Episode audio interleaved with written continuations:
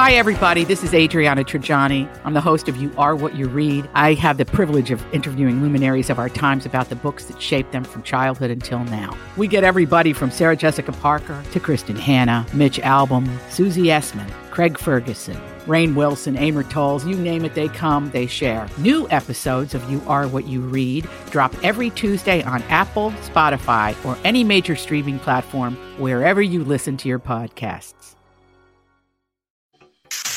New, new, new information, please. This is a My Talk Dirt Alert update. A quick look at what's happening in entertainment I'm gonna need everything, all the info you got. on My Talk. My Talk. Come on, you guys, tell me all the dirt, dirt. Black Panther held on to the top spot at the box office, earning another $41.1 million in its fourth week of release. Whoa. I know. And A Wrinkle in Time opened in second with $33.3 million. And this is the first uh, time that the top two movies at the box office were directed by African Americans. Holly, the headlines that you're seeing, Holly, if you've uh, are they are they categorizing Wrinkle in Time as a disappointment at number two? Have you seen anything or Well, you know, A Wrinkle in Time was getting mixed reviews. yeah? You know, I think that the expectations were really high with this movie because Disney Yep. did a ton of marketing with it. They've been marketing this movie, I swear, for the past year. Uh, Pretty yes. So I, you know, I would call these numbers mildly disappointing. Yes, I, I that's I was just wondering how people are spinning it.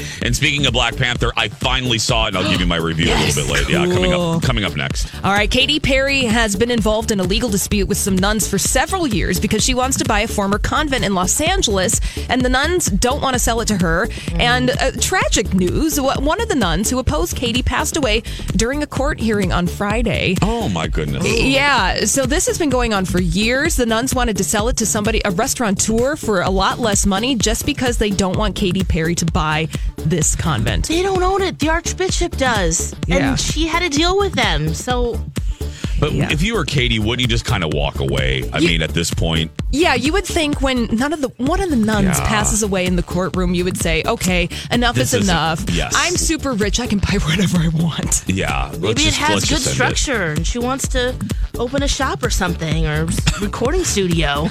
I mean, A she had a deal.